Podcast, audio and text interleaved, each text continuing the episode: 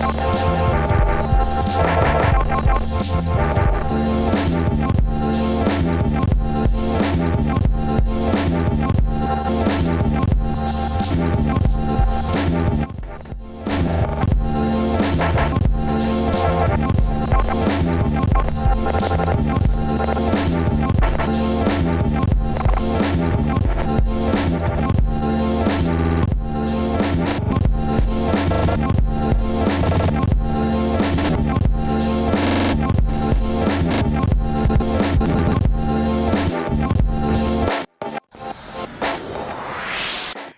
Ciao, ben ritrovati a Quiet Please, il podcast di Fenomeno che vi racconta il Grande Slam.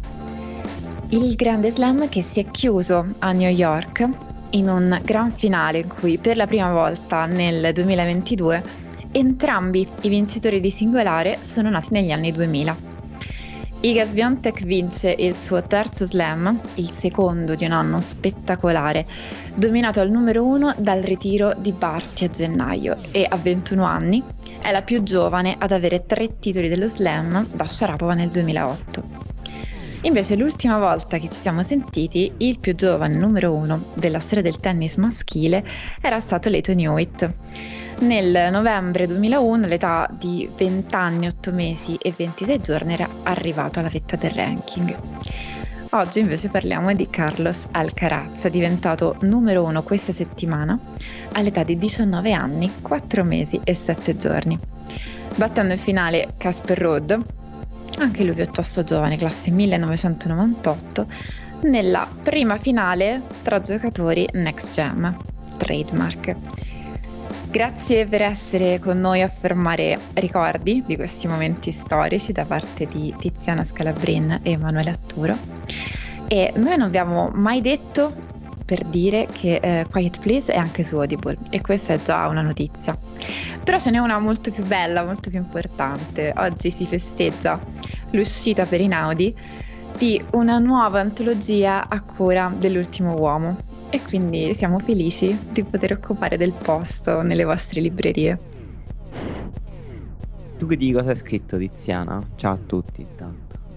Allora, io non ho scritto di tennis, ho scritto di ginnastica artistica. Però che è il tuo secondo sport. Decisamente, in realtà cronologicamente era il primo. perché a, a, ginnastica artistica si gioca proprio, si gioca, si inizia da bambine a un'età surreale e quindi quello è stato il primissimo, però il tennis era in ottime mani dentro questa antologia. Sì, vabbè, mm, io ho scritto di, di, di una rivalità che mm, non si conosce molto, è una cosa mm, che ho trovato rovistando un po' negli archivi del tennis. Ho trovato questi due tennisti, Bjorn Borg e John McEnroe, che si sono affrontati in qualche partita molto divertente, accesa. Vabbè, volevo divulgare questa rivalità anche al pubblico italiano. Guarda, hai fatto bene perché io devo dire che li avevo già sentiti nominare, ma perché proprio mi piace molto approfondire. Vabbè, e, comunque e... sei una professionista. Esatto, sì, sì, sì. E leggevo appunto che proprio sì, ci sono delle tracce di queste loro partite, quindi sicuramente devi aver fatto tanta, tanta ricerca, insomma, sì, per sapere. Spezia. Ho rovistato negli archivi della federazione. Hai dovuto imparare lo svedese. No, in quello già lo sapevo, questo infatti mi ha facilitato molto. E, ehm, no, mi, mi, ha fatto un po' ridere qualcuno che ha messo uno, uno screenshot di un punteggio della finale del Challenger di Francavilla di aprile 2018 in cui Gianluigi Quincy batte Casper Rudd due set face- facendogli fare 5 game. e, ehm, Oddio. che, come, immaginati che strane cartelle devi avere nel computer o sul telefono per tirare fuori così dagli archivi questi reperti. No, beh, mm, penso che qualcuno ricordasse questa cosa, credo fosse uno dei momenti in cui Quincy tentava di tornare a essere un giocatore, aveva trovato davanti a sé Rudd, che mm, è un po' più giovane di lui, ma non molto più giovane. Di un cioè, paio d'anni. Di un paio d'anni.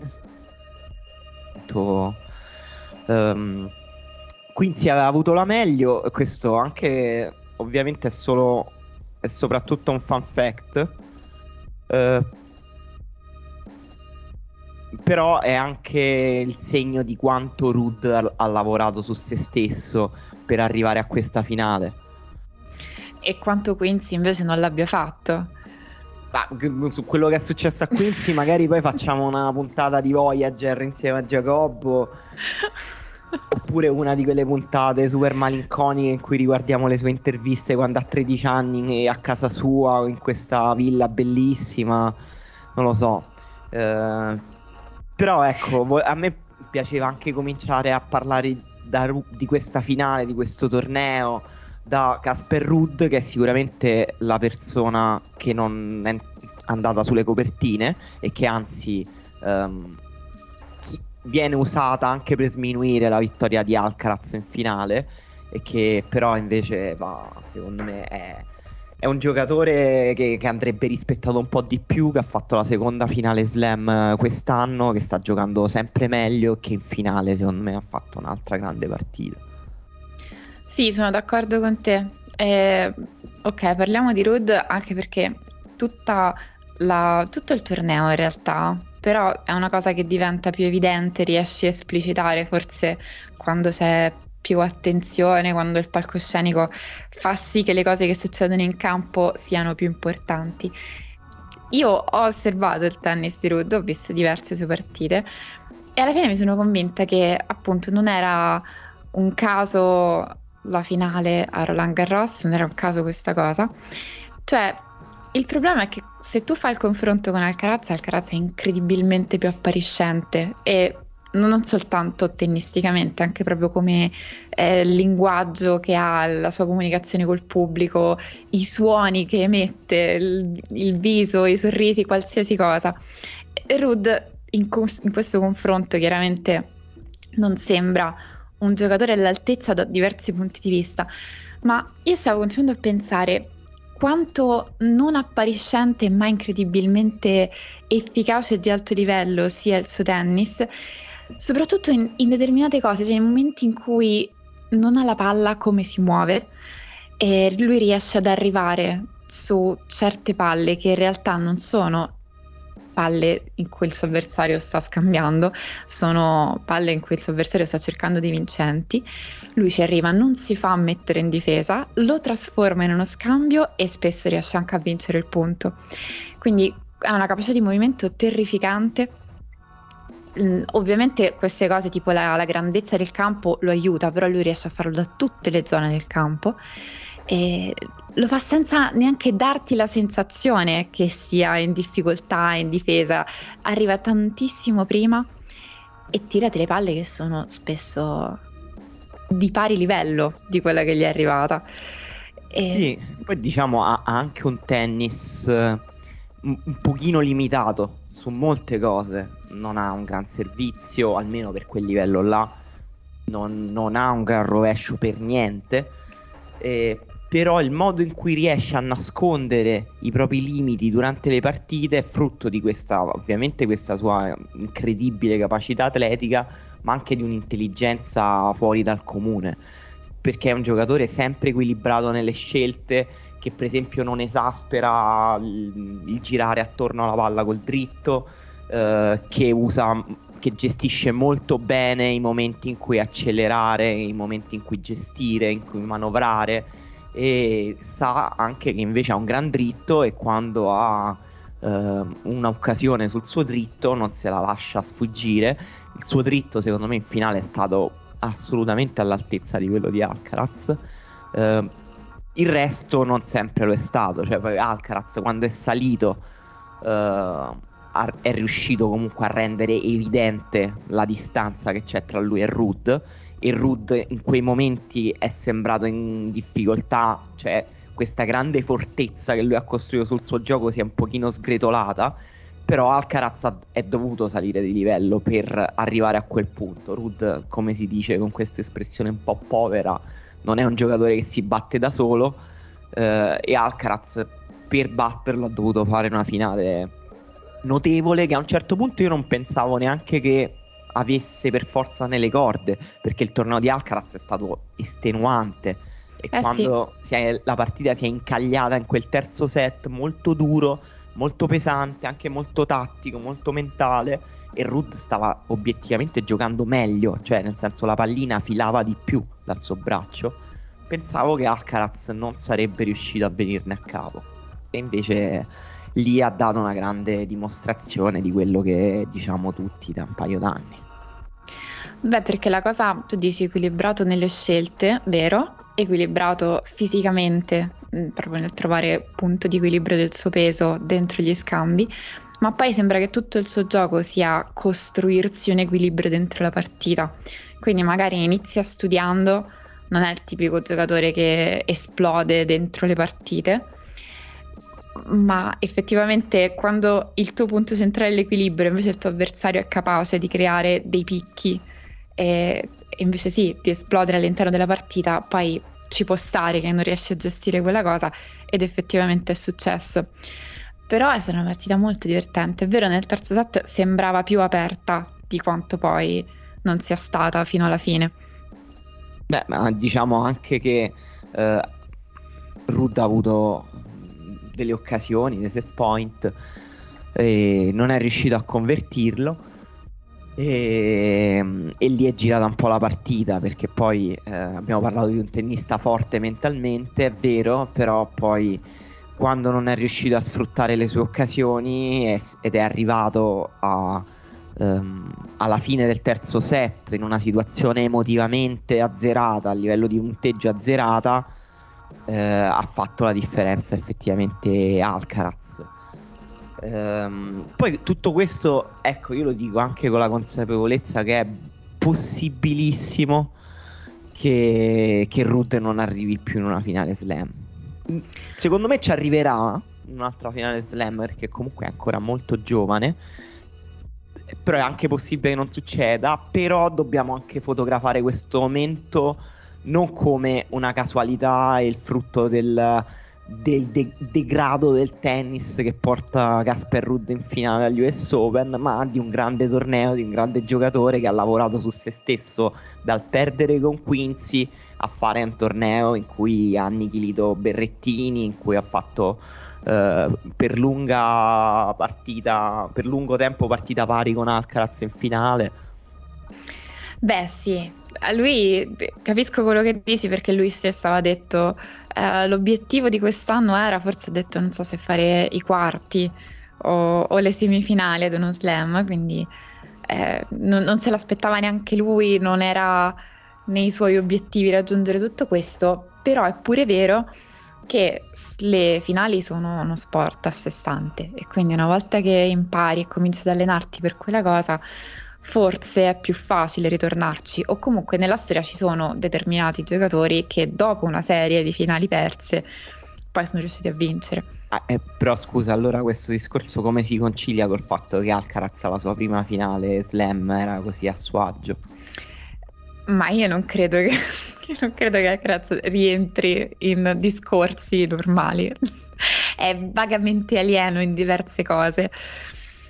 Ma soprattutto è matto. Cioè, nel senso, questo è il torneo in cui forse si è visto di più il fatto che lui è stato come altri atleti, insomma, non solo nel tennis, ehm, battezzato nel, nel, lago della follia quando era piccolo, perché ha, ha qualcosa di completamente pazzo nel modo in cui mentalmente gestisce le partite. E, um, alcune volte ha un'energia in campo che è, è, è, un po' intimidatoria anche a vederla dalla televisione. È, è, troppo, cioè va troppo veloce, vuole tirare troppo forte. Cioè, poi il punto secondo me non è che tiri forte il punto è che vuole proprio sfondare la palla, sfondare il campo, rompere le corde della racchetta, mandarle in mille pezzi.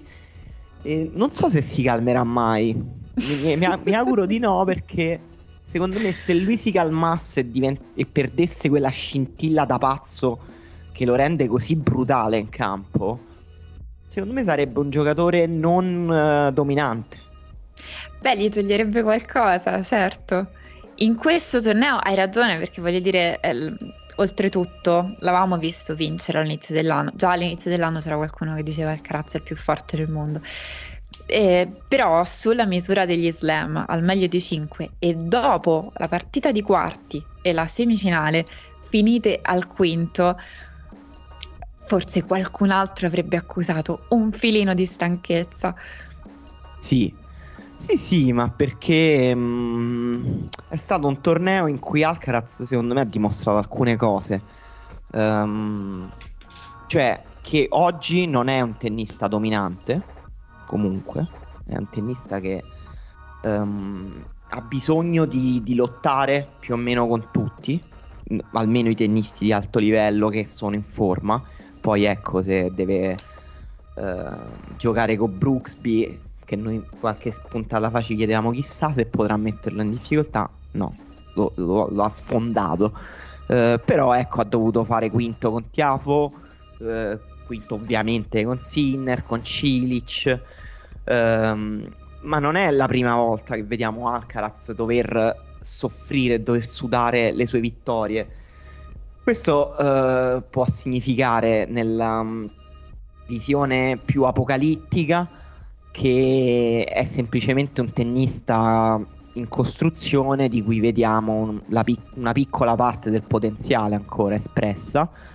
Eh, la parte invece meno apocalittica, diciamo meno apocalittica dal punto di vista italiano, diciamo, è, è che invece sia un tennista che effettivamente ha dei limiti, ha un, un, ovviamente ha un gioco eccezionale, un talento eccezionale, eccetera, però non è così superiore quest- ai suoi avversari, non potrà forse mai diventarlo, ma è superiore ai suoi avversari in alcune cose. Uh, e questo US Open, secondo me, è stato superiore ai suoi avversari, soprattutto per il suo agonismo. Cioè, il modo in cui ha battuto Sinner, il modo in cui ha battuto Cilic, soprattutto è quello di un, tenni- cioè di un agonista speciale. E non è una qualità da poco, cioè è una cosa che um, si vede veramente poco nello sport, ma quando lo vedi, cioè quando vedi un, un atleta di quel tipo, lo riconosci, cioè non è retorica vuota, non è linguaggio, non è un luogo comune, è una cosa molto visibile, cioè il modo in cui Alcaraz ha sbranato Rud nel tie break del terzo set 7 a 1 ha reso molto evidente quella cosa secondo me. Eh, stamattina leggevo da un quotidiano online spagnolo che Alcaraz la sera prima della finale si è preparato guardando il film 300. Ah, che, vabbè. un'abitudine nuova, credo, nel tennis. Nello sport nessuno. in generale. Sì, è, pazzesco, è pazzesco. Incredibile quanto sono semplici gli atleti. Ma, eh, ma lì capisco, nel senso che... Quanto è semplice la magia, quanto è semplice così. Sì, esatto, vabbè, eh, se qualcuno ha letto Infinite Jest ricorderà tutti quei passaggi eh, sugli alcolisti anonimi e il fatto che si ripetessero queste verità assolutamente vuote e banali, tipo un giorno alla volta, penso un giorno alla volta, devo arrivare alle 18 senza aver bevuto, eccetera. Eh, e che però la verità, che poi scoprivano in maniera assolutamente epifanica il fatto che la verità fosse dentro queste eh, piccole frasi banali, motivazionali. E, e, gli atleti sono l'assoluta dimostrazione di questo. Cioè, se io vedessi 300, eh, probabilmente ne riderei. Eh, cioè, nel senso, se vedessi 300 prima di una partita contro di te al circolo Le Mura, riderei di me stesso, mentre loro sono molto fomentati. e qualcuno ha risposto anche al tuo pezzo scritto sull'ultimo uomo su Alcaraz, dandoti un ulteriore particolare di come Alcaraz si motiva, che ho trovato veramente pazzesco. Lui che urla: Sono un toro. Ti piace? Come. Diciamo... No, era proprio, tu dici, se io vedessi 300 riderei. Io non penso che riuscirei a dire io sono un toro o neanche qualsiasi altro animale credendoci, cioè proprio verrebbe da ridere sul momento nel dirlo. Non riuscirei a non dirlo non ironicamente e questo credo sia già un grosso problema se cerchi di procedere per l'effetto delle verità. Sì, sì, sì, beh, um, quindi diciamo due citazioni un po' alla Djokovic, no? 300 prima della partita e il tentativo di dissociazione psichica durante la partita stessa. Esatto. Eh, allora, Anche che... però un po' alla, alla Ibrahimovic. Ibrahimovic ha avuto quel periodo in cui diceva non sono un essere umano, sono un leone, credendoci. E magari Alcaraz dice a se stesso non sono un essere umano, sono, un, cioè, sono realmente un toro. E lui non può battere un toro. Mi affascina veramente questo discorso. Uno, eh, anche perché il toro è pure tipo il logo di Nadal. E questa cosa già il paragone tra il Toro e Nadal è una delle cose che chiunque abbia letto articoli un po' più alti eh, o anche libri eh, su, su, Rafa Nadal, il parallelismo Toro-Nadal è una cosa esplicita da, 20, da 15 anni, insomma, quando Nadal fa il riscaldamento o ehm, sgam- sgamba dopo il sorteggio verso la propria parte di campo è il toro che scalpita. E poi anche per il fatto che Alcaraz è effettivamente del segno del toro. E questa cosa è... Ah, è, ah, è... quindi lui diceva quello, intendeva quello. di sicuro, dice, dice, sono, un angolino un di toro, se stesso deve toro, saperlo. sono un, to- cioè, un, un, toro in queste situazioni non può non vincere una partita eh, per come siamo fatti caratterialmente. Poi chissà lui che ascendente è. Eh, non lo so, non lo so. Però eh, ti immagini, anche in questo caso non funziona se io stai lì e faccio sono della Vergine, sono della Vergine. Cioè, non rende, no? e niente. E, e, secondo te, tra l'altro, cioè, quanto devi essere proprio individualmente un essere umano non ironico per questa cosa funzioni? Secondo te, tipo Nadal o Ibrahimovic che ho nominato prima, sono degli esseri umani non ironici in generale oppure riescono semplicemente a spegnere quella cosa quando gli serve? Nadal è assolutamente una persona che non sa che cos'è l'ironia, su questo siamo tutti d'accordo, penso sia mm. evidente, penso non dire niente di strano. Forse gli altri la spengono. Beh, no, eh, non lo so, lo vorrei studiare, vorrei fare tipo una tesi di dottorato su questa cosa. E poi prima hai nominato Djokovic. Un tema è in questi US Open Djokovic non è stato autorizzato a partecipare. Mm, non lo so, volevo parlare un attimo di questa cosa perché mm, io penso che l'assenza di Djokovic non sia un'ombra o un asterisco che dir si voglia sul torneo di Alcaraz e ci sono diversi motivi. Eh, e c'è un'altra interpretazione da dare all'assenza di Djokovic in generale. Non credo che sia un'ombra sul torneo di Alcaraz perché nei tornei non funziona così, cioè non è detto che tu per arrivare a vincere il titolo eh, debba battere il numero uno. Ci sono selezioni di tabellone e infinite altre ragioni per cui è possibilissimo che questo non deve succedere. E, e ci sono quindi tantissimi slam che sono stati vinti senza dover battere il numero uno, che valgono comunque come slam, non ci sono gli asterischi poi nella storia del tennis, l'hai vinto punto e basta. Non no, ci eh, sono... Eh, questo, questo, è vero, questo è assolutamente vero, allo stesso tempo però eh, cioè, quest'ombra esiste, il fatto che cioè, esiste un discorso generale per cui se Djokovic ci fosse stato sicuramente sarebbe stato lui il favorito, è di solito un tennista che arriva sempre in fondo, poi magari Alcaraz non avrebbe neanche dovuto affrontarlo in finale, lui avrebbe perso prima, magari era fuori forma, magari l'avrebbe battuto in finale, questo sicuramente. Però per me è questa proprio la cosa molto dannosa di Djokovic, cioè non, cioè non tanto la sua assenza, ma il fatto che questa assenza è presente in realtà. Che intendi dire? No, nel senso che, eh, che poi eh, getta sui tornei, questo, questo, proietta sui tornei, ma non dico per colpa, cioè nel senso per la situazione che si è creata, proietta sui tornei questa situazione di storia sospesa in qualche modo, di piccola parentesi, eh, che poi sappiamo è una parentesi che poi magari mh, Djokovic to- mh, non vincerà più uno slam, cioè noi non lo sappiamo questo. Uh, però è anche un tennista insomma, che ha vinto anche quest'anno un slam eh, e, e, proietta quindi la sua assenza proietta sui tornei una, un, un, valore che è, può essere relativizzato poi io sono d'accordo che cioè, il torneo lo slam di Alcaraz lo slam di Alcaraz però per esempio questi discorsi sarebbero stati molto fatti con molta più violenza se l'avesse vinto Rudd questo torneo. Oddio. Ti ha depresso questo, questo, mio discorso? No, no, è che avrei tante cose da dire su, su punti di vista diversi. Cioè, la vera ombra che getta eh, l'assenza di Djokovic, secondo me, è più complessa di così. Cioè, non è che vale dire, vabbè, in questo torneo era il favorito, quindi poteva vincere. Secondo me l'ombra è in generale sul modo in cui il tennis sia stato condizionato da determinate politiche. E, e, quindi in qualche modo forse, forse, per la prima volta non ho proprio contezza di 150 anni di storia del tennis, però in cui sicuramente l'ATP ha fallito magari nel, l'ATP anche la WTA nel garantire che tutti i giocatori potessero giocare e competere allo stesso modo con gli stessi diritti individuali.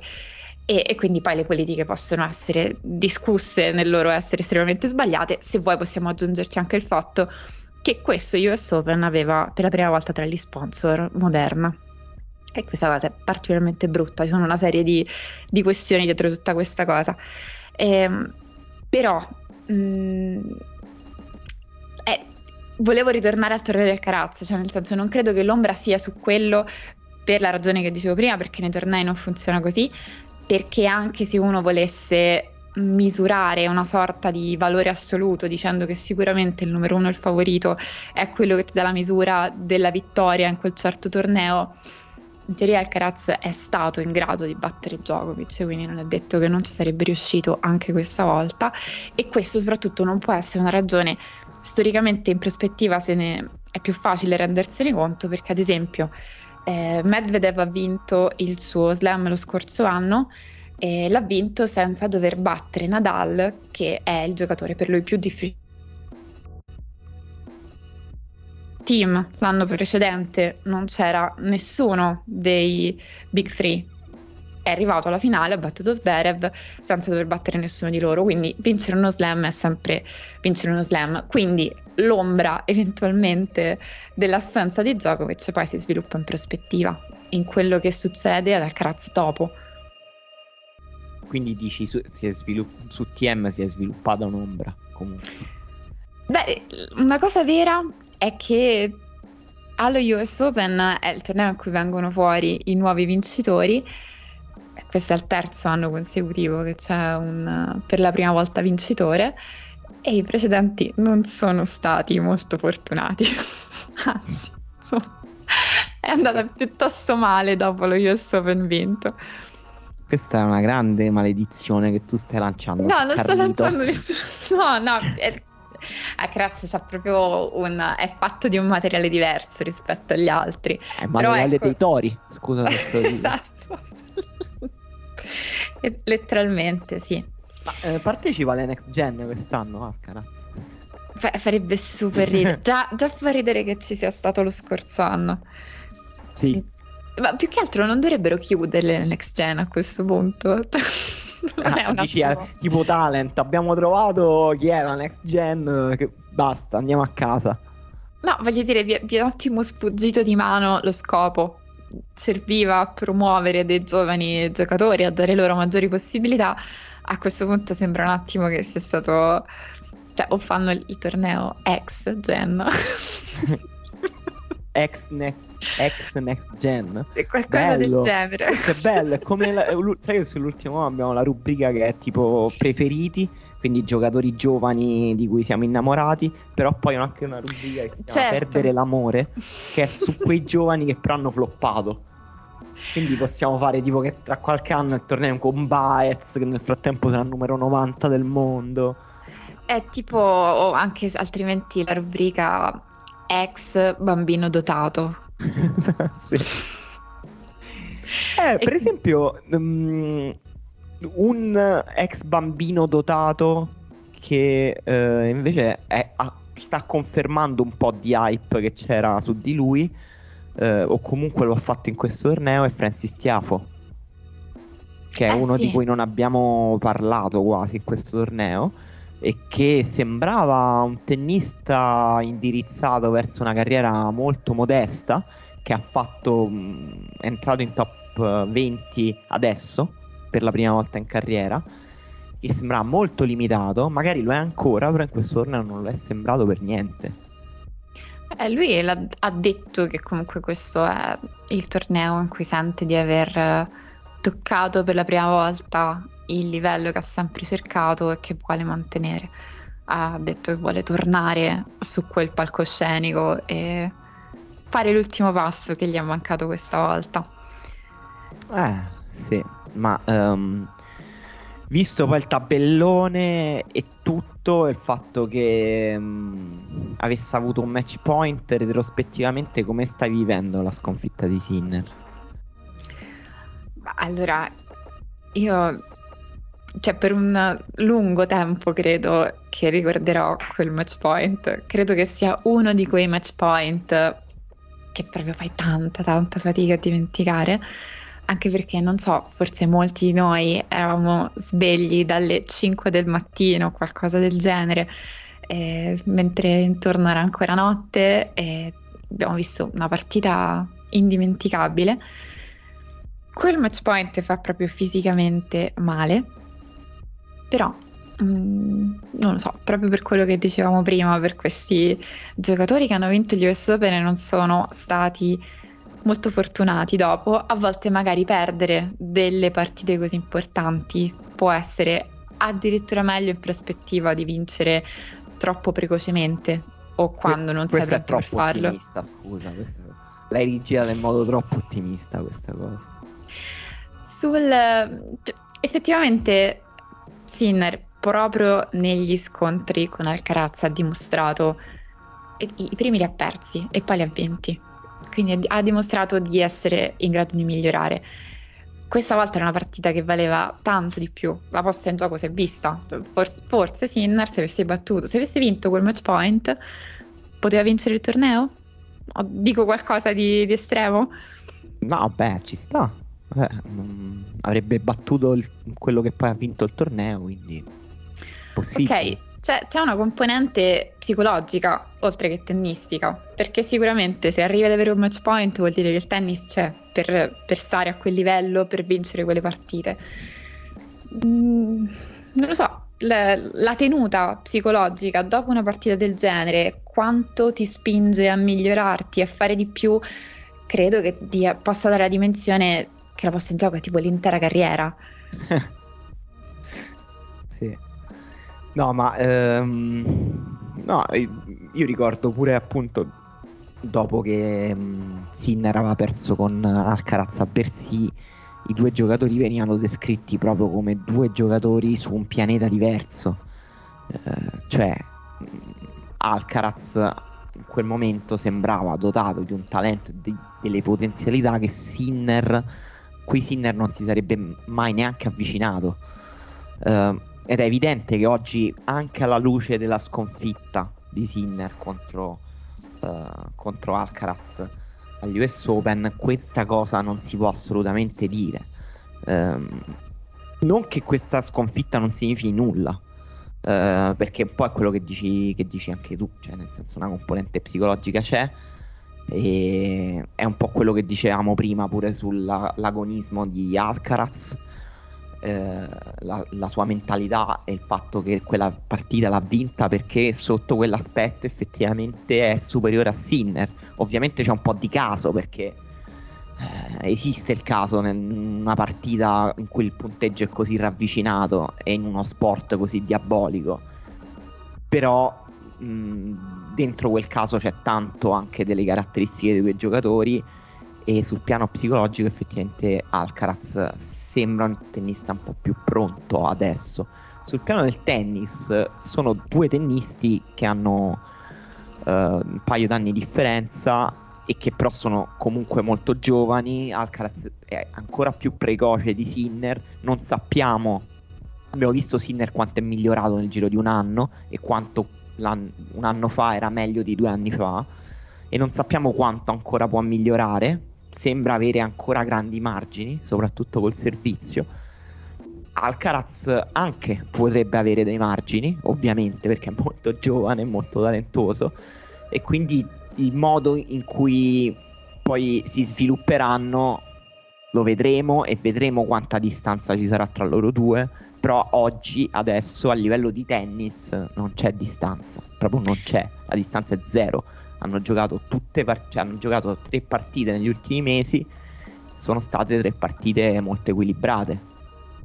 No, mi piace l'approccio a livello di tennis, livello di campo, perché poi lo puoi anche un po' scomporre e analizzare. Ad esempio, una cosa vera che poi naturalmente non cambia niente, è che il rovescio di Sinner forse è il migliore del mondo in questo momento, sempre tenendo eh, Djokovic eh, lì, tenendolo come, come, punto di riferimento. Il rovescio di Sinner è stato un'arma fondamentale nella partita con Alcaraz. Alcaraz era meglio sul dritto, era meglio in una serie di cose, è meglio nel modo in cui copre il campo, in cui ha una maggiore varietà ha una palla corta sensazionale. È un gioco a rete dire, incredibile. Anche. Un gioco a rete incredibile. Il mio colpo preferito di Alcaraz, bellissima la palla corta, tutto quanto, ma il mio colpo preferito è quando va di rovescio in fondo in fondo a recuperare una palla che non doveva recuperare, che la prende a tipo mezzo millimetro da terra con la racchetta in orizzontale sul pavimento e in allungo con una mano sola, girato verso il fondo. Quando fa quella cosa lo adoro, è stupenda, non, non, non si capisce come faccia. E, ehm, quindi c'è, c'è un'interessante combinazione. Su servizio e risposta, secondo me si rincorrono. Sì, mm, diciamo che il servizio di Alcaraz è già incredibilmente solido. Cioè la seconda di Alcaraz è secondo me mh, mm, notevolmente superiore a quella di Sinner in questo momento. La prima, mh, mm, Sinner forse riesce a, a, trovare qualche punto diretto in più, però è vero che Sinner è anche un tennista più alto, quindi potrebbe anche avere più sviluppo da quel punto di vista. Eh, cioè, comunque l'altezza rimane un fattore determinante. Eh, Alcaraz, per quanto può raccontarci che è alto 1,85 m, mi dispiace, ma non, non io non ho mai visto un tennista barare così tanto sulla sua altezza. Forse. Ah, cospiracy? Vabbè, ma che non c'è cospiracy, è, è, è, è, netta questa cosa. Tutti i tennisti barano sull'altezza, tutti. Oh Rudd dice di essere alto 1,83 m, secondo me si è, si è regalato un paio di centimetri. Eh, ma se vedete le foto alla premiazione accanto, Rud è significativamente più alto di Alcaraz. Allora, hai, hai, aperto un tema che non mi aspettavo. Io controllo sempre l'altezza di tennisti e tenniste. E tu mi stai dicendo che tutto quello che so è falso. Certo. Allora, Beh, sia, no, grazie per aver distrutto È una verità condivisa. Okay. Non so, adesso dovremmo fare poi un un rendiconto di tutte le altezze uh, e capire, però è vero pure che dalla televisione è impossibile quasi stabilire l'altezza, eh. però oh, non ci credo manco se, se me lo dice Alcaraz che è alto 1,85 m. Allora, quando ho visto Sarapova dal vivo il suo 1,88 m mi sembrava verosimile. Era veramente molto più alta di me. E ieri tra l'altro ero in aeroporto e credo sia uh, arrivata insieme a me la nazionale di volley italiana e non mi sono mai sentita così bassa nella mia vita. Una cosa imbarazzante, arrivavo tipo, non so, al gomito di queste persone. Era da quando avevo, penso, sei anni che non arrivavo al gomito di qualcuno. Vabbè, ok, andiamo avanti perché mi ha veramente messo in crisi questa cosa. Vabbè, insomma, per chiudere questa cosa, davvero ci sono un sacco di esempi recenti di storie in cui perdere una partita in realtà poi si rivela la cosa migliore. Altro grande esempio in questo torneo c'era eh, lo spettro dello US Open dell'anno scorso di Raducano e Fernandez. Quanto è vero che l'anno di Fernandez poi con tutto un infortunio, un'operazione, in fondo è stato meglio di quello di Raducano? Eh, Osaka è una che invece poi si è confermata dopo i suoi primi slam, è arrivata a vincerne quattro, però anche lei poi ti ha fatto vedere sulla distanza quanto ci sia qualcosa di logorante poi nel... negli US Open? Forse negli US Open, forse sì. Sì. Eh, Kenin Andrescu, Kenin non ha vinto gli US Open, Andrescu sicuramente un'altra prova. Qualcosa forse, insomma. Mm, diciamo Fernandez e, e Raducano sono così giovani che la strada è lunga. Uh, sono due tenniste pure molto diverse che hanno avuto un anno diverso e che hanno, sono uscite in modo molto diverso da, uh, dagli US Open. Cioè Fernandez come uh, acclamata, come appunto giustamente come una teenager finalista degli US Open, ma allo stesso tempo una a cui in qualche modo è stato pure concesso tempo più che altro perché non è stata ricoperta di così tante attenzioni almeno quanto Raducano che invece ha avuto un anno così difficile anche dal punto di vista psicologico che non lo so il rischio che si sia completamente bruciata c'è anche ma questo non significa che fosse un blef che fosse una meteora che il suo talento non fosse incredibile cioè Uh, se no siamo, eravamo tutti scemi un anno fa quando ne parlavamo. Ehm... No, no, ma poi cioè, come basta vederla giocare a tennis in realtà. Cioè, sì, davvero. però è vero che ha avuto un anno così tosto che sono cose che potrebbero anche rovinarti una carriera. Um, cioè, se, se, sperimenti la delusione, cioè adesso Raducano deve dimostrare una forza di carattere che uno non dovrebbe manco avere a quell'età. Cioè, non non gli si dovrebbe manco chiedere. Però gli sponsor sicuramente gliela chiederanno. E comunque ha vinto una partita. Eh. Stava sì. giocando per... contro gli Astremska. Che però si è ritirata a due punti dalla partita. Pare un problema al polso. Sì, no, non bellissimo. Madonna. Comunque, eh, Alcaraz alla fine dell'anno ha ancora aveva fatto una buona chiusura dell'anno l'anno scorso. Ho fatto semifinale a Vienna e terzo round a Parigi, ottavi. Le next gen mint non valgono perché non hanno punti di ranking. Però invece mi sa che Rud ha più possibilità di recuperare un po' di punti perché non aveva fatto una fine dell'anno altrettanto brillante. Quindi, insomma, secondo me la, la partita per la posizione numero uno a fine dell'anno non è del tutto chiusa. Poi non ah, sono ah, così brava a fare Casper calcoli. Rudd numero uno a fine anno. Secondo me, cioè, allora, era, era, comunque una bella partita e quando c'è così tanto in gioco è più bello vedere due giocatori che, che se lo giocano e basta. Però se uno deve tifare dentro quella partita, ci poteva essere una storia in cui Rudd un po' più grande, con un percorso più lungo, con maggiore impegno, con maggiore fatica, coronasse il suo sogno. Non è andata così, però insomma, davvero non sono dell'idea che quella fosse la sua ultima finale, la sua ultima chance.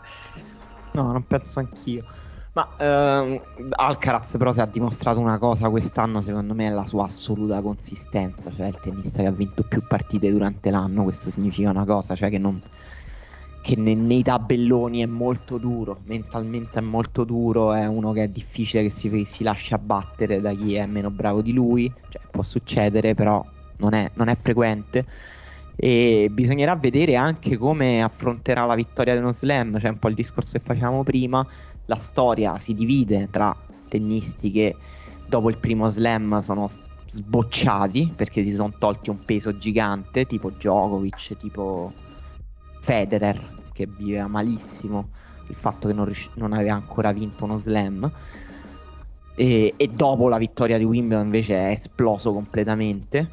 Ehm, e tennisti invece che sono che hanno fatto m- molta fatica a convivere con le aspettative di cui sono stati circondati dopo la vittoria del primo slam. Abbiamo citato Raducano ma anche Marat per esempio eh, che aveva un po' una sindrome da secondo album.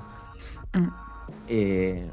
Però ecco, Alcaraz mi sento, sento che non, pu- non, dovrebbe appartenere a questo gruppo. Eh. La, la, sensazione è quella, sì. E, um, invece Sviontek, come l'aveva vissuta la sua vittoria a Roland Garros nel 2020? Perché comunque lei ha avuto poi un, un anno un po' interlocutorio. Allora, mm, intanto secondo me lei come Sinner e i giocatori che sono usciti fuori durante la, il 2020, post pandemia, hanno un po' quella traccia, cioè nel senso Alcaraz che è venuto fuori dopo e, e persino appunto Raducano Fernandez sono riuscite poi a costruirsi un rapporto con il pubblico e a trasformare i loro exploit anche in un'esperienza molto positiva, creando un canale di comunicazione, prendendo energie dal pubblico, mentre Spionte e Sinner sono più, più in difficoltà di tutta questa confusione che c'è intorno.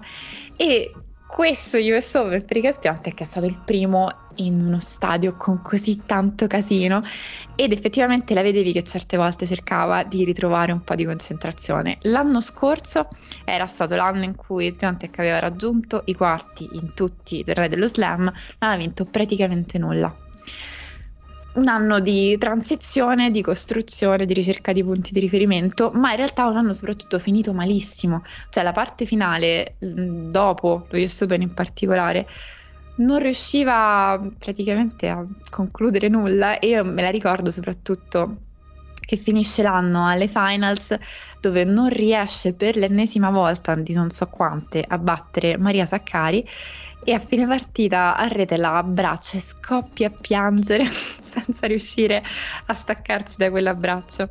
Quindi una serie di frustrazioni accumulate e, e quindi chiaramente ha costruito a partire da quel punto. In questo torneo non ha giocato bene, questa non non erano le condizioni che preferiva per il discorso delle palline che facevamo all'inizio e della confusione, di tante ragioni, anche il fatto di, dar, insomma, di essere una favorita, una numero uno, di partire eh, così, tra virgolette, avvantaggiata in linea teorica.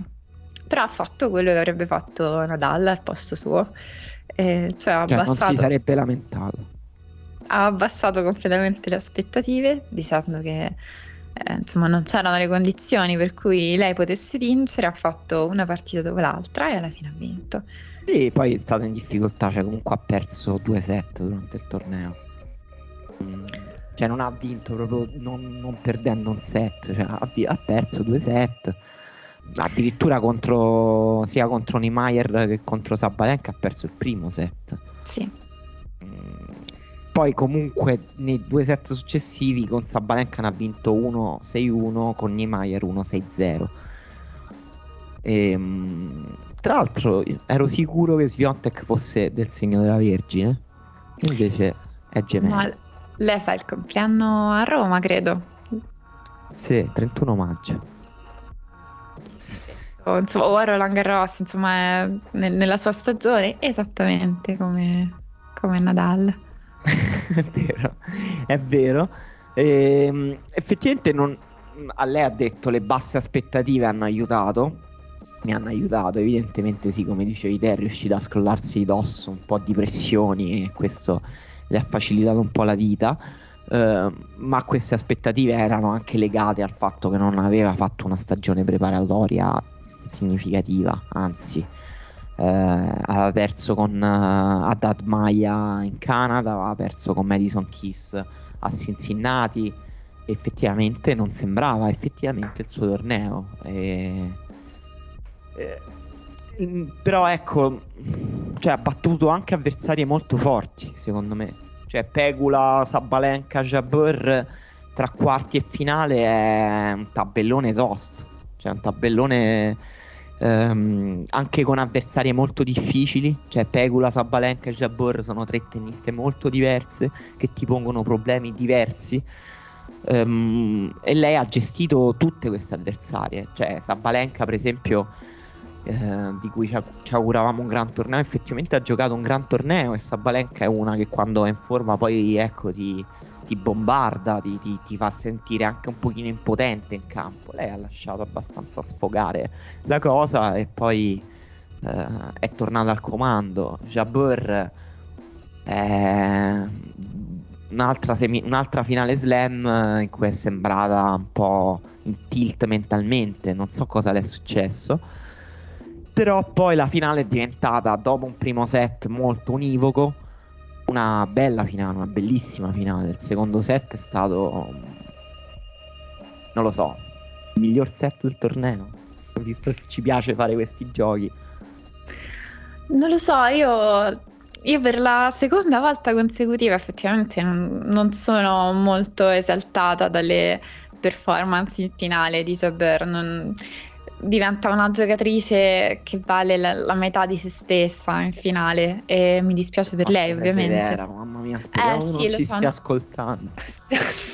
Scusa, lo so, un, so che è un giudizio severo, però in parte io sono un po' sempre prevenuta per le finali quando devi acquistare un biglietto per un torneo. Mi sembra sempre un'idea terribile acquistare un biglietto per la finale, che lo paghi un sacco, vedi una partita sola e può andare molto male.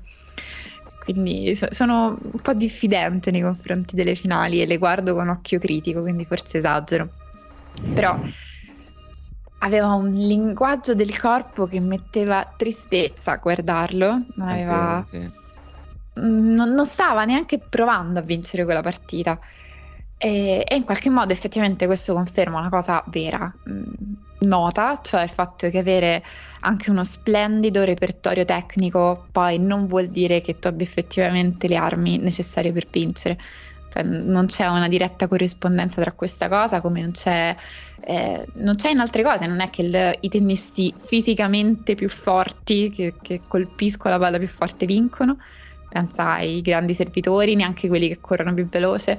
Eh, c'è qualcos'altro che è puramente tennistico che sta nel gioco ed è ad esempio il fatto di voler davvero tanto vincere, vedi Alcaraz, e di sapersi concentrare su quello che stai facendo in quel momento. E Jobber, tra l'altro, aveva detto anche che perderà il suo titolo di ministra della felicità dopo questo torneo. e, e ci, sono, ci sono delle sue immagini che piange disperata in corridoio dopo la premiazione che stringono abbastanza mm. il cuore. Sì. Sì, pesanti, pesanti, perché beh, poi non... Come dire, forse si stanno accumulando troppe occasioni perse per Jabber. L'aveva vissuta un po' meglio la sconfitta a Wimbledon, secondo me. Nonostante quello fosse, secondo me, un'occasione molto più grande per lei, perché era una superficie lei gioca meglio e aveva un'avversaria obiettivamente più alla sua portata. Eh, però forse questa è una partita in cui lei, cioè in cui esci peggio anche perché hai visto un po' le due, le due facce di te stessa, cioè obiettivamente per battere Sviontek in una finale slam, Sviontek è una mm, che ha dei dati sulle finali giocate impressionanti, cioè una che non ha praticamente perso in finale Adesso devo ricontrollare, però. Sì, sì, no, è così. Eh, no, è così. Esatto. Eh, cioè, devi fare una grande partita. E, e lei. Dice che sia, abbia perso soltanto in questa sua prima finale di livello VTA con Polona Erkog, che quindi è l'unica depositaria del segreto per battere Gas Biontech. Gioca ancora? In...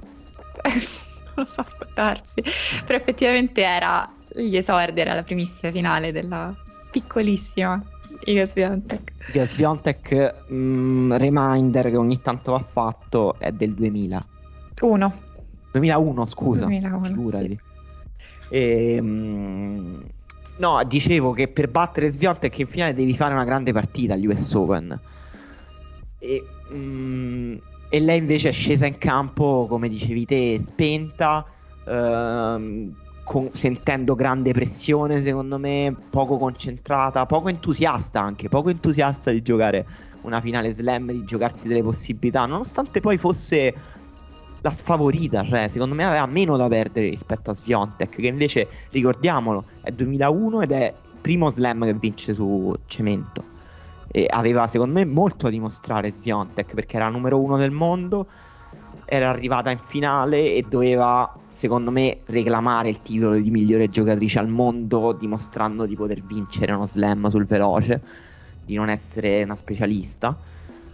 Mm, quindi cioè, poi aveva tutte le componenti per il per... Sunshine Doubles all'inizio dell'anno quindi insomma un pochino l'aveva dimostrato però questo no, era ma l'aveva già dimostrato ovviamente però finché non vinci uno slam nel tennis contemporaneo lo sai com'è cioè sei certo. sempre un po' mancante sei sempre difettosa eh, Jabber eh, aveva quindi tutto, tutto a, a, disposizione per fare una partita anche leggera dal punto di vista mentale in cui si in cui poteva mh, mm, veramente mettere tutta se stessa in campo e invece ha cominciato a farlo solo proprio quando era completamente spalle al muro ed era troppo tardi perché poi succede che giochi bene, giochi al tuo massimo e però Sviontek a quel punto comunque non è che ti lascia vincere il set ma sta lì e e poi la partita, ecco, chi non l'ha vista, stavano 5 pari al tie break uh, del secondo set.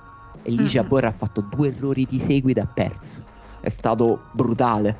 Debacle. E, um, quindi, quindi, per me lei ha visto sia il fatto che poteva giocarsela, perché poi nel secondo set se l'è giocata, e però anche il fatto che un set e mezzo l'ha buttato praticamente. Comunque appunto valore da mettere nel giusto contesto, cioè era un torneo difficile per Spiontek e il fatto di aver vinto il torneo difficile è un merito pazzesco.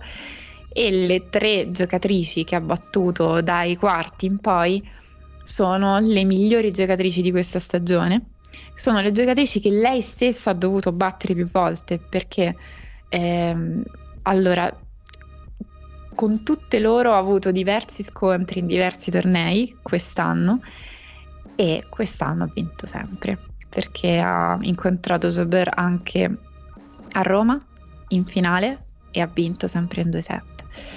Eh, aveva, incontrato, aveva incontrato Sabalenka tantissime volte e questo è particolarmente brutale perché invece il loro unico incontro era a novembre 2021 e aveva vinto Sabalenka alle finals. Dall'inizio di quest'anno in poi Sabalenka è riuscita a strappare, eh, si sono incontrate quattro volte, anche in questo caso pure a Roma, a Stoccarda, a Doha. Sabalenka è riuscita a strappare un unico set proprio alle US Open e, e stessa cosa per Pegula. Si sono ritrovate anche a Roland Garros, a Miami e Pegola non ha vinto neanche un set in tutte queste circostanze, quindi le migliori e tutte che hanno cominciato a ad avere un complesso nei confronti di Spiontek. Tutti venivano da un vantaggio nei suoi confronti, tutte l'avevano battuta prima e tutte non sono più riuscite a batterla quest'anno. eh sì, sì, sì, ma è una tennista che, che, che, evidentemente sta ancora, ancora, in costruzione, sta ancora lavorando su se stessa, che rispetto a due anni fa è... Gio- gioca troppo meglio eh, rispetto a quando ha vinto Roland Garros. Eh, il suo tennis è, mm, si è espanso ancora e il servizio, cioè il modo in cui ha servito in finale, per esempio, è stato impressionante, proprio senza spirale. È verissimo, è verissimo. E credo che fosse sull'80% di prima, una roba mm, senza senso. E... Ehm, Ma poi mm, è stato meraviglioso perché è una cosa che ha cambiato anche dentro la partita. A un certo punto non è il tipo di giocatrice che inizia a rischiare di più e tirare più forte, ma ha capito che doveva lasciare meno possibilità a sapere risposta e si è presa mm, diciamo tutto un repertorio diverso di traiettorie, posizionamenti, variazioni, ha vinto un sacco di punti. Ehm, beh, visto che tu sei molto brava con questi calcoli su, uh, sulla classifica WTA, eh, la matematica, sì, la mia specialità. no, in realtà no, era una finta domanda perché uh, Sviontek è prima, ma è prima tipo a 9000 punti, una cosa del genere. Cioè, è prima con. L'Oceano Pacifico tra lei e la seconda. Allora, sì, ed è una cosa che non succedeva da un sacco di tempo. Eh, mi pare dal 2012 tutto questo margine, tutti questi punti per la prima, perché effettivamente le, mm, il ranking, la top 10 possono avere un paesaggio molto variegato, può esserci una maggiore distribuzione, già l'anno scorso era così, ora non ho proprio i dati sotto mano, ma insomma adesso Sbiontech ha più di 10.000 punti e la seconda che è Jabber ne ha 5.000. E, e Sbiontech ha anche più dei punti della terza e della quarta sommate. E ad esempio è una cosa che nel, era stato uno dei marchi distintivi di, di Serena, di Djokovic, di quel sì. tipo di giocatori che quando si prendono il numero uno se lo mangiano. Sì, in questo eh. momento nell'ATP non è così. No, no, no, ma Sviontek sta imponendo un dominio che mi sembra dovremmo riconoscere un po' di più. Mi sembra che venga citata troppo spesso Ashley Barty e, e si, si, si, cita troppo poco questo uh, record di 58, 51 su 58 siamo, di vittoria di Sviontek nel 2022 ed è prima tennista a vincere due slam in una stagione da Kerber 2016 sì, che comunque 16, 17, 18 sono stati molto di più degli anni di transizione nella VTA rispetto a questi, cioè letteralmente transizione, sono stati gli anni in cui tutte le giocatrici che avevano vinto Slam negli anni precedenti per una ragione o per l'altra sostanzialmente non stavano giocando. E quindi magari dà più una cioè, sembra più l'ATP di adesso dove in uno slam così per la prima volta non hai avuto uh, Djokovic, Nadal, Federer, Murray competitivi in finale e, e lo scenario cambia insomma, in maniera più drastica, si crea spazio in alto, si stanno giocando alla prima posizione dei giocatori che non ci si erano mai neanche lontanamente avvicinati e quindi la partita è molto più aperta. Sì, poi è stato un torneo in cui diciamo ovviamente abbiamo fatto una mi ricordo una seconda puntata di questo ciclo di White Please parlando del rumore che facevano le teste di serie quando cadevano, perché i primi giorni sono caduti tanti, però poi il tabellone ha espresso o, o, o teste di serie alte o giocatrici molto in forma. Uh, cioè Sabalenka è arrivata in fondo, Pegula era la 8 comunque, cioè Burr era la 5. Uh, eh, Garzia è arrivata avanti, ma era una tennista che stava giocando benissimo, per esempio. E, e poi la finale è stata tra, tra due giocatrici eh, che, che, sono le migliori giocatrici del tennis femminile in questo momento, che esprimono due stili anche molto diversi, due personalità tennistiche molto diverse. Eh, quindi, nonostante stiamo vivendo un anno di lutto per Ashley Barty, è un anno in cui il tennis femminile poi si sta anche un po' consolidando, nonostante rimanga un rimanga uno sport in cui nei tabelloni succedono tantissime cose impreviste, in cui registri una puntata di White Please e perdono le giocatrici di cui stai parlando appena le nomini. Eh sì, eh, su, su Garzia uno può riconoscere il merito, eh, veniva da 13 vittorie consecutive, mm, non aveva mai lasciato più di 4 game in un set, niente 7-5 tiebreak giocati a un certo punto è arrivata a quella che era la sua prima semifinale slam con, con Jabeur e Garcia non è una giovanissima, quindi evidentemente è un traguardo che le è sembrato lontano per un sacco di tempo. La prima semifinale, come diciamo prima, se le semifinali sono uno sport a sé è perché è tutto un percorso graduale che devi fare per arrivare lì e evidentemente ha sentito la situazione. È una giocatrice che ha molto bisogno di contattare una sua uh, self-confidence per giocare bene ed era estremamente tesa e ferma in campo, quindi c'è stato questo uh, ultra dominio di Jabber in partita e Garcia eh, insomma, ci deve riprovare. Tra l'altro ho trovato questa... Questa, questa, profezia di Marre che sicuramente tu conosci ma io non avevo mai visto che Marre aveva twittato nel 2011 durante una partita Garzia Sharapova ehm, aveva twittato in maniera credibilmente enfatica, cioè proprio da uno che non ha timore delle proprie opinioni su Twitter, quindi alcune de- delle persone, proprio delle menti superiori della nostra cultura, ha scritto la-, la ragazza che sta giocando contro Sharapova sarà numero uno del mondo. Che giocatrice! Ehm, eh, e poi ha, chiusato dicendo l'avete sentito prima qui, you heard it first. Eh, Garzia effettivamente è una tennista che oh, negli ultime settimane sta giocando magari non da numero uno del mondo, ma da giocatrice che può stare nelle prime posizioni della classifica in maniera costante e che non è più giovanissima ma non è neanche vecchia.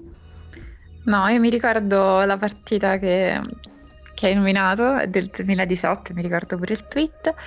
E se la ricorda pure Garzia in realtà, e secondo me 2011. è il suo... 2011? Addirittura? 2011. Ma no, non è possibile. Eh, pazzesco. Sì. Che... così, così Era tanto. Wild, Quanti anni aveva? Wild Card, um, Wild Card Roland Garros 2011, eh, secondo turno, eh, affronta Maria Sharapova, testa di serie numero 7, ehm, ed era ha vinto il primo set ed era in vantaggio 4-1 nel secondo. E poi è stata rimontata da, da Sharapova. E quella, dopo quella partita anche Navratilova aveva detto che insomma sarebbe diventata una campionessa Ok, eh, io pensavo di riferissi, c'è cioè stato, io mi ricordavo questa partita molto più recente, evidentemente, in cui aveva battuto Sharapova invece, e, ehm, ed erano, forse erano addirittura due volte nel 2018. Mm.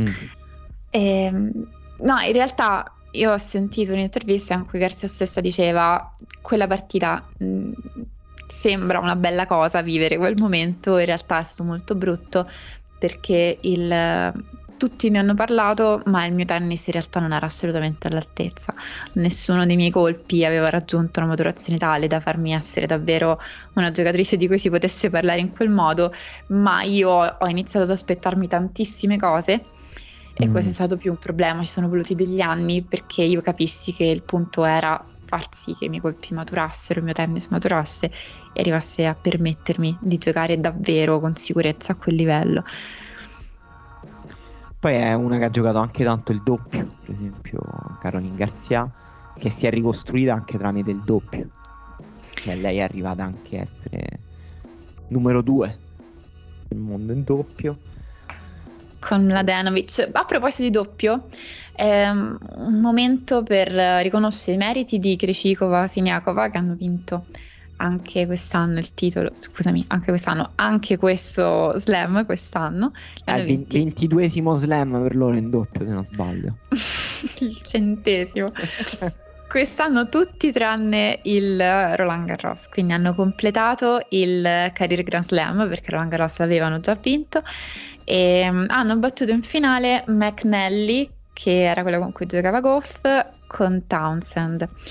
Townsend aveva, era una buona giocatrice, eh, visto che insomma magari abbiamo parlato di come Serena abbia superato tanti pregiudizi e le, i preconcetti che ci sono nello sport. Townsend è una giocatrice che è stata conosciuta da molti soltanto per il fatto di essere grassa, di poter dire che c'era una giocatrice grassa che gioca a tennis. E, ehm, che ovviamente sono state delle cose atroci sul, sul, suo conto, faccio veramente fatica soltanto a ripensarci. Ha avuto un figlio a marzo 2021 ed è tornato a giocare ad aprile. Ha diciamo iniziato dal doppio e già eh, aveva fatto semifinale a Roland Garros in doppio giocando con Keys e adesso eh, finale con McNally. E Krejcikova e Siniakova invece sono le prime a fare il Career Grand Slam dopo Errani e Vinci nel 2013. Ah, pazzesco. Bello. Sì, c'erano un sacco di cose belle in questo torneo, vero? US Open miglior slam di tutti? Mi fare sempre questa domanda che troppo basta. Non voglio rispondere a questa domanda. Mi sembrano sempre. Mi sembra sempre che tutti gli slam siano migliori degli altri. Non lo so. Ogni volta che si giocano, poi cambio idea sempre. Sì, ma una domanda cattiva è come vuoi più bene a mamma o papà. E non. Non voglio. Però effettivamente gli US Open negli ultimi anni sono quelli che ci stanno divertendo di più, sono quelli sempre più aperti, cioè che poi rispettano pure le aspettative, dici, gli US Open sono gli slam che propongono sempre vincitori un pochino diversi, che mettono in mostra i giovani, che mettono, fanno vedere sempre un torneo interessante. Effettivamente è quasi sempre così. E mm, non tradiscono le aspettative. È vero, è verissimo. E, um, adesso mh, mm, tu sei tra quelle che amano questa parte dell'anno in cui si gioca nei palazzetti o sei tra quelli che pensano che sia un'aberrazione ed è meglio andare in vacanza alle Maldive, andateci voi a giocare a Parigi con le foglie morte sul campo, io sto ai tropici. No, andateci voi alle Maldive. Quindi ehm, non lo so, noi saremo qui anche per seguire la stagione su autunnale. Almeno una puntata la faremo, immagino. Decisamente, ci sono tornei nuovi anche in Italia e ci sarà, sono state programmate finalmente a 5 minuti dall'inizio del torneo le WTF Finals in Texas quest'anno. Qualcuno Texas? ha detto... Sì, sì. Ma sai pure quelle maschili si erano giocate in Texas per un periodo, era stata un'esperienza surreale e tragicomica con questo imprenditore pazzo a Houston, credo. Quest'anno qualcuno ha detto: Pensa che bello se si potevano far giocare le finals femminili in uno stato in cui le donne hanno il diritto all'aborto. Ma pensa, chissà se un giorno avremo addirittura questo onore. Però, insomma, era stata un, penso, un'ultima spiaggia in questo caso, quindi. Insomma, abbiamo diversi altri giorni di cui parlare. In questo momento credo che praticamente non stia giocando nessuno. Ci sono pochissimi tornei e soprattutto magari non per i primi 50 giocatori del ranking, è un po' una settimana di riposo. E, però, insomma, come dicevi tu, tra un po' ricomincia di nuovo in Europa la parte finale della stagione, ci sono abbastanza cose da seguire.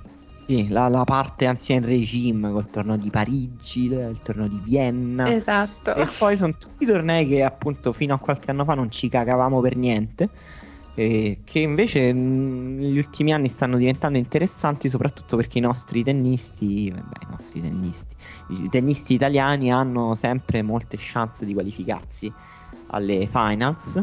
Anzi, ultimamente ci avevano abituato un po' bene, ma eh, siamo in una stagione in cui invece è un pochino difficile che Berrettini e Sinner riescano a qualificarsi alle finals.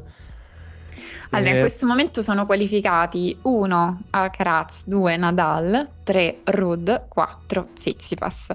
Quindi ci sono ancora 4 posti e sono 4 posti mm, insomma abbastanza lottati, credo, perché sotto Medvedev e Rublev gli altri giocatori sono tutti intorno ai 2000 qualcosa punti. Sì, ovviamente fare i calcoli è con, col funzionamento dei punti ATP è è proibitivo. Ehm... Non ci provo neanche. Sì, mm, però è diciamo abbastanza difficile. Però sì, meno difficile per Sinner, per esempio, che potrebbe farcela. C'è, c'è una possibilità che ce la faccia. Dipende da molte cose. Certo, io mi stupisco che certi tennisti stiano ancora là. Da, da dove li ha presi i punti Cameron Norrie? Chissà. Da dove li ha presi i punti Ogea Aliassimi ho visto solo perdere Ogea Aliassim negli ultimi otto mesi ed è ancora lì. Sì, è, è vero, è verissimo. No, Una beh, sicurezza. Sì, diciamo che queste, questa rincorsa alle finals quest'anno è molto condizionata da Wimbledon, cioè dal fatto che Wimbledon non abbia assegnato punti. Uh, Sinner, per esempio, è, molto penalizzato da questa cosa. E certo. Oceali Assim è zero penalizzato questa cosa, ma solo per fare un esempio, non perché ce l'abbia con Ali Assim. Eh beh, no, è, è oggettivamente così. E, va bene, allora ci sentiamo prossimamente. E, ricaricatevi anche voi. Dormite. Sì, dormite. Grazie e... a tutti. Ciao.